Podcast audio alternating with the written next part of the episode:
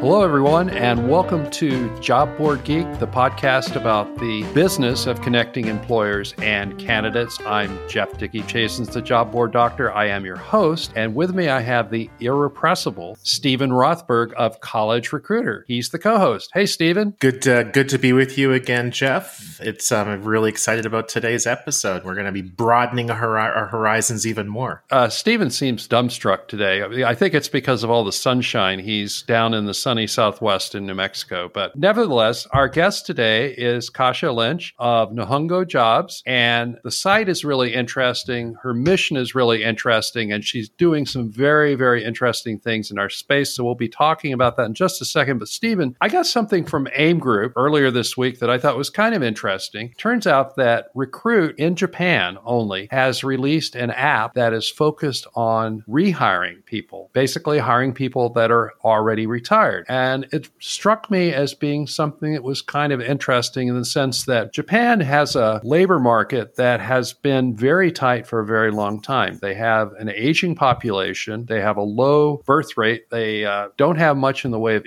uh, immigration, and their economy is doing really well, which means that everything is tight, which has forced recruiters and employers to sort of think out of the side of the box and think about where can we find people to do this work. And then I scratched my head and I thought, hmm, this sounds a little bit like the labor market in the US and the yeah. EU and the UK and pretty much the rest of the world right now. And I thought a smart job board operator might actually want to set up a rehiring app for themselves for their audiences. So I don't know. That was sort of the extent of my insight. What do you think, Steven? Yeah, you know there are there are a couple of good sites out there uh, for people who are at that sort of stereotypical retirement age. You know, late 60s, 70s, 80s, 90s, even. And one is um, one is run by a, a good friend of mine, Art Koff, called retired brains. You know, I'm definitely very supportive of people who are in that stereotypical retirement age who choose, freely choose to go back to work, continue to work, especially if it's work that they enjoy, it's on their terms, maybe part time, they can be mm-hmm. selective,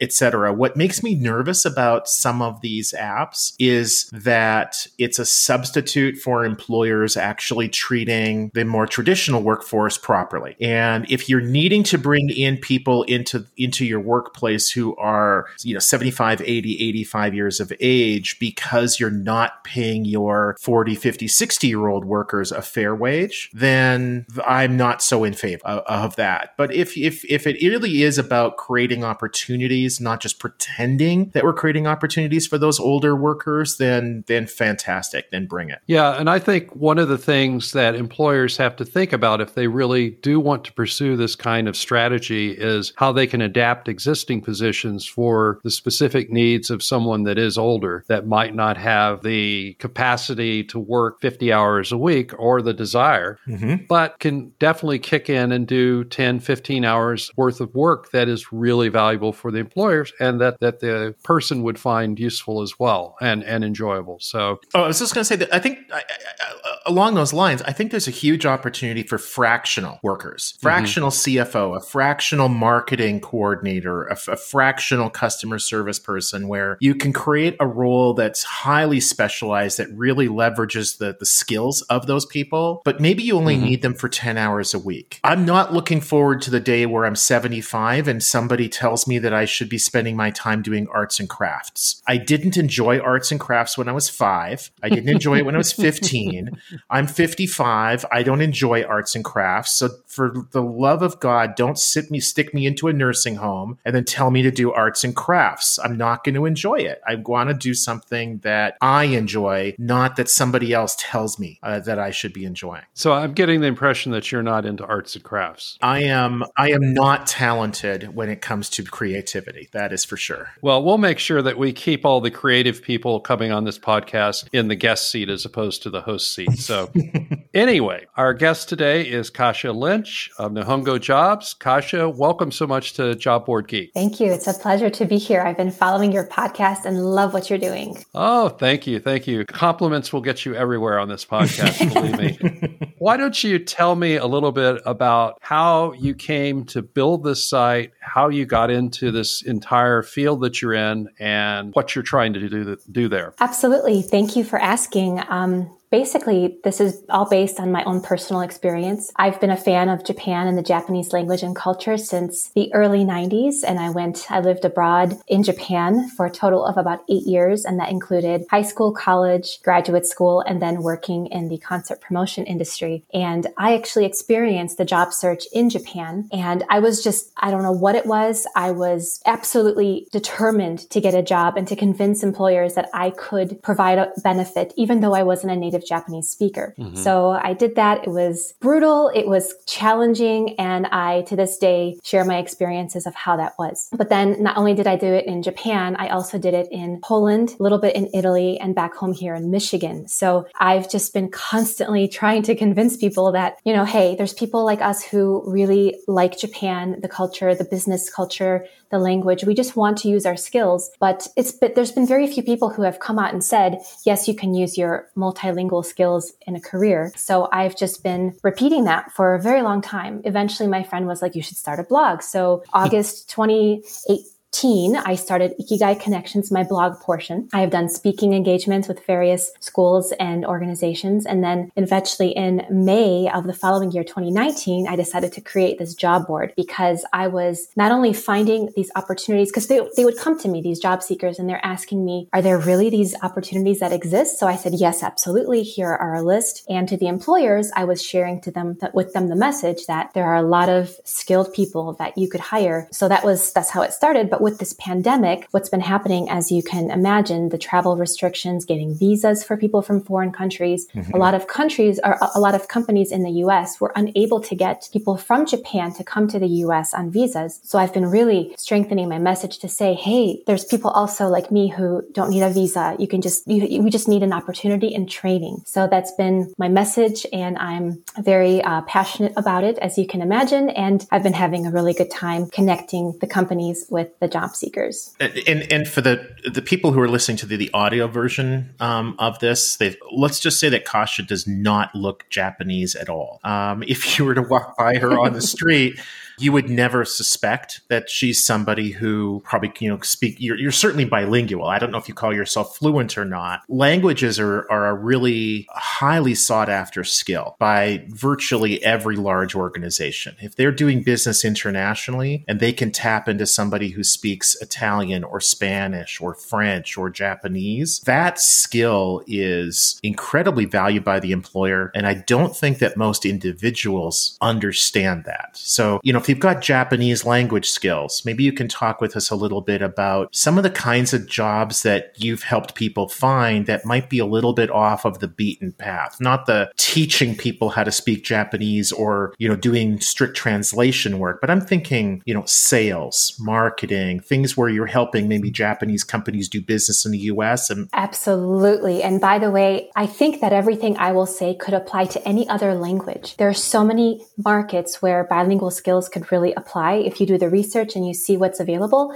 I think you'd be surprised at what you find. So, for example, with Japanese skills in the United States, I believe that nearly every industry is covered by some kind of Japanese company that is here in the US. And whether it's automotive, I mean, any kind of manufacturing, pharmaceuticals, banking, recruiting, all the industries are covered, especially now in this global economy where we're all very much connected. So, and I often talk about the language skills as well as the cultural skills because learning learning Japanese, you have three different alphabets. You also have a, an honorific system that you use when you are speaking in business Japanese. So it can be very intimidating. And I often tell people, don't worry too much about that. Study the basics as much as you can, whether it's in college or on your own. Even the cultural skills that you experience by living overseas can help you. So for example, I often give this example. When Japanese expats move to the United States by themselves or with their family members, they need someone to help them get acclimated. So mm. there's companies out there, there's HR departments that do this where you can use your language and cultural skills and help them. You, you know, you pick them up at the airport, you help them learn how to drive, you, you know, go with them to get their social security card, things like that, set up their utilities. So sometimes you don't have to know any Japanese for that. You just have to be with them and, and relate to the fact that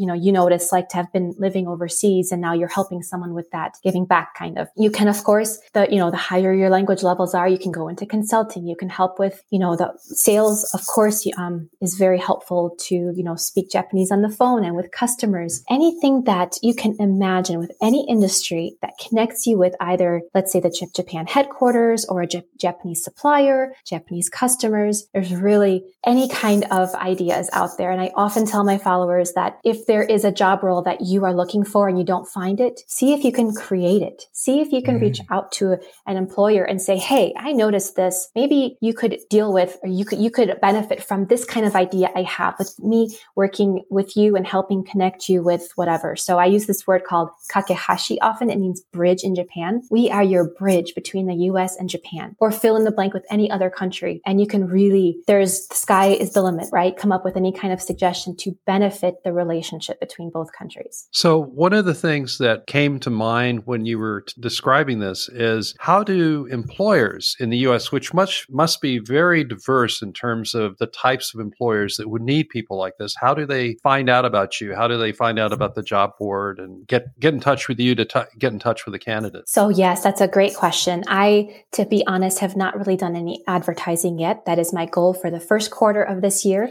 I've been doing a lot of speaking engagements. So I speak in Japanese, although I am not perfectly fluent. I consider myself sufficiently able to communicate. And if I make mistakes, I am fine with them. So I speak in Japanese. I speak in English. The ones that I speak in Japanese are for the companies that are here from Japan. Basically, their headquarters are in Japan. You were sent here to start a sales office or some kind of facility. And then the when I speak in English, it's usually to the HR representatives at Japanese companies. They don't necessarily have to speak or understand anything about Japan, but if there are bilingual roles available in that company, I help them understand what it's like to find these kind of bilingual candidates. So my goal is to start advertising uh, this quarter, and I, I look forward to seeing how that will happen. But there's a lot of companies I can reach out to. So far, it's been word of mouth. But you know, word of mouth can be very, very powerful. One of the things that we learned from another company that we've interviewed, another job board is that the power of research that's turned into public public relations can be quite useful too in terms of building awareness. So if you've done any research into your audience, that would be something to think about. In fact, this that, that's what this question is about. In terms of the candidates, uh, do you have any idea how many are just people that somehow, like yourself, got into being interested in Japan and just sort of immersed themselves in the culture versus people that were maybe first generation, second generation generation immigrants that were originally from Japan and grew up surrounded by both languages? Absolutely. Um, my followers are comprised of those groups, but specifically, there are many Japanese language programs in colleges and high schools across the United States. So I've mm-hmm. got people who study Japanese. There are people who then continue into college and even maybe graduate school. There's also two main programs that are offered that everyone um, who studies Japanese is very familiar with. The first one is the JET program, where you go to Japan for a couple of years and you can either teach, the majority of them, you can teach English in local school districts, but there's also a role where you can work in the government, governmental offices and there you really use your Japanese. So people who come out of that program are really good at Japanese. Then there's something called the MEXT scholarship. It's just a government scholarship. I actually was a recipient of one of those um, opportunities. So you get to go, you, you are part of a graduate school program in Japan. Mm-hmm. And so those people, those people return back to the United States or they stay in Japan if they can find a job there. And they are the ones who are also looking for their next role. A lot of times they struggle because they've been gone from the United States for two to three, maybe even five years. And they come back and they're like, where do I, what do I do now? And so I help a lot of them with webinars and consulting as well. Then there are those people who have in the past studied or lived in Japan, have, you have known the language for a very many years, but they maybe haven't used it because they didn't think that they could use it in a career. So they kind of gave up on that little Japan dream and mm-hmm. they got just a regular job in their other specialty. In fact, I always tell people to have more than just Japanese. They should have another degree or minor to help them get a good job. But these people have kind of given up on their dreams and now they're hearing that it's actually still possible to find a job using their uh, language or cultural skills. So there may be, especially now with this, you know, great resignation or, you know, rethinking of people's goals, a lot of people are trying to get back into a company where they can utilize their skills. So I'm kind of helping all these groups of people. Wow. So you, you you brought up one thing that I'm kind of curious about, and I and uh, there's sort of a personal side here. My best friend from college has been living in Japan since he uh, graduated. He married a woman from Japan, moved there, and runs a or ran for many years a school for businessmen to learn English. Nice. But one of the things he told me about a lot when he first got there, which was obviously 30 years ago, was that the employment market uh, is very, very tough if you're not Japanese. uh, and so I was wondering if you could talk to us about, you know, what are the differences between what it's like to get a job here in the U.S. versus what it's like in Japan? Oh, absolutely. And my time there was in the late 90s, early 2000s. So mm-hmm. obviously things have changed since I left. But yes, it is difficult to get a job. If me, somebody from America wants to go work in Japan, you have to get a visa. Sometimes employers are afraid to do that. It's I've heard that it's not the craziest application, but it can take some time. So if they don't have the money or the application time, then maybe they hesitate to do that. So then there's another thing about the language component. So some employers believe you have to be completely fluent, whereas I'm still of the um, belief that a, a human can learn another language. So just given the opportunity and given if they have enough motivation and desire, they can learn pretty much anything, including the terminology that's used in that industry. However, the Japanese, from my experience, there's two kind of ways that you can get a job job in Japan. The first one is typical throughout Japan where you go through this year long if not longer hiring process. Mm. So the fiscal year colleges, they all start in April. When I was there in graduate school, I graduated in March. Mm. That meant I needed to start looking for a job exactly a year before graduating. Mm. So you have to plan ahead and you go to all these, um, ex, you know, you go to these meetings that companies are offering. If you want to apply, you have to go to the specific company, apply with that specific company directly, and then you go through a long process, whether your entry sheet is what it's called. If your entry sheet gets accepted, you move to the interview phase, which starts with group interviews and then keeps going until you reach the individual interview uh, phase and then you get accepted. A lot of times, um, companies will hire based on your educational experience and then they tend to train you upon all the new hires starting in April. And that's just a way to get everybody on board. It's, it just makes for a very easy onboarding process. Everybody's training. They also go through some companies will offer rotational programs where you go through this department and then this department, whether it's every month, every few months, whatever. It really depends on the industry and company size as well. But then there's also, you can apply for a job from overseas, whether it's a recruiter that's helping foreigners get mm-hmm. a job in Japan, or maybe you apply directly with a company. There's, you know, there's, they're called mid, uh, mid career hires. You can do that kind of process as well. So there, there's definitely lots of changes coming in Japan and I'm eagerly looking to see how it's going to change, especially with remote remote work. I mean, that's a big deal in Japan right now. So those are basically the ways. I hope I explained that okay. I thought you were I thought you were spot on. Jumping back to what we t- what Steven and I were originally talking about recruits rehiring app and the whole business of the older workers going back into the workforce. I'd just be curious to hear your thoughts about the labor force in Japan. Does recruitment hinder engagement with the labor force in Japan or do you think it helps it or is it a little bit of both? I'm not quite certain how to answer that question because I haven't been there in so long. Mm-hmm. But I do know that I think that regardless of the country, these people have a wealth of experience. And, mm-hmm. you know, you were talking about temporary roles or, you know, maybe 10 hours a week. These people are great advisors. Of course, it depends on the industry and your experience and, you know, where you're coming from. But people have so much to offer. And especially in Japan, where there is such a shortage of workers and the elderly, um, the increasing elderly population and decreasing birth rate, I think that it's wonderful that they, I and I believe that they are also viewed as people who are very wise and can give you, you know, great advice into your lives. I think that they could provide a lot of contribution to employers if employers were open to that. And I believe they are. It just depends also on salary and, and their current process and things like that. I think that Japan perhaps has more respect for older workers than people in the in the US and other parts of the world do. My impression is true. Yes. Yeah. And so in that sense being able to re-engage them may be an easier process and may also be more accepted by the people that are younger um, than than it would be here. So I have that impression as well. Yes. Yeah. Oh, I was just going to add quick uh, quick question is are are there gig platforms for people with non-English language skills similar to like Rover? You know, where you can use Rover to walk your dog. And so, you know, you'll have it's it's you know, rather than driving a car for Uber or Lyft, you might walk it. Are there gig platforms like that? Or is that something that that you're doing that that you know, you're offering people the ability to kind of register and somebody can hire them for, you know, 2 hours or a day or or whatever.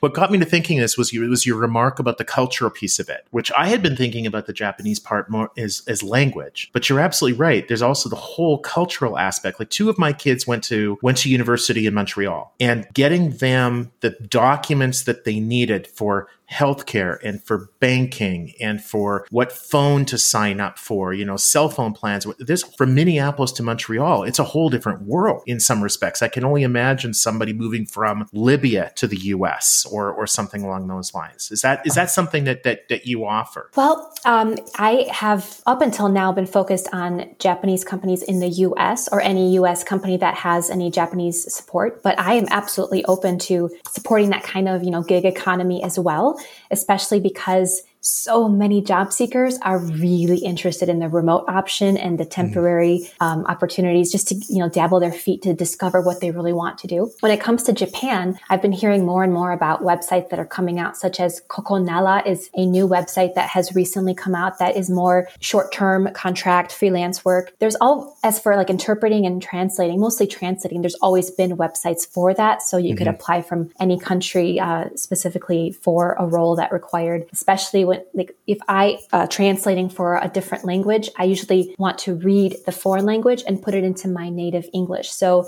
a lot of times in Japan, they're looking for native English speakers to check, proofread, things like that. So that's where someone like myself could help them very much. And they could hire me even though I'm not in Japan at the, at, uh, at the moment. So yeah, those opportunities are definitely existing. And there's so much more that's come out uh, with this pandemic.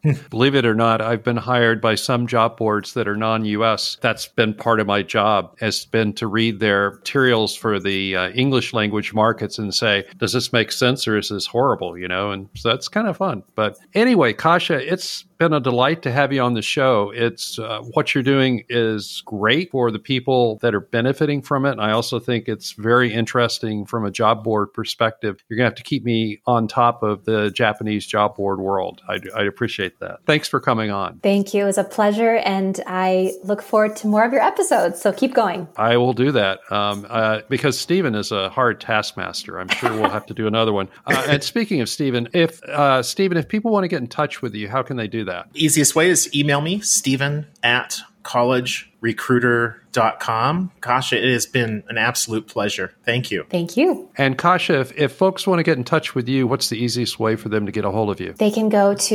nihongojobs.com, N I H O ngojobs.com. Great. Well, that's it for today's episode of Job Board Geek. I want to remind everyone to feel free to post reviews, hopefully positive, of the podcast on Apple, Spotify, Google, whatever you happen to listen to it on. My name is Jeff Dickey Chasins. I'm the Job Board Doctor, and you've been listening to the only podcast that focuses on the business of connecting candidates and employers. That's all I have for now. We'll see you again soon. Bye.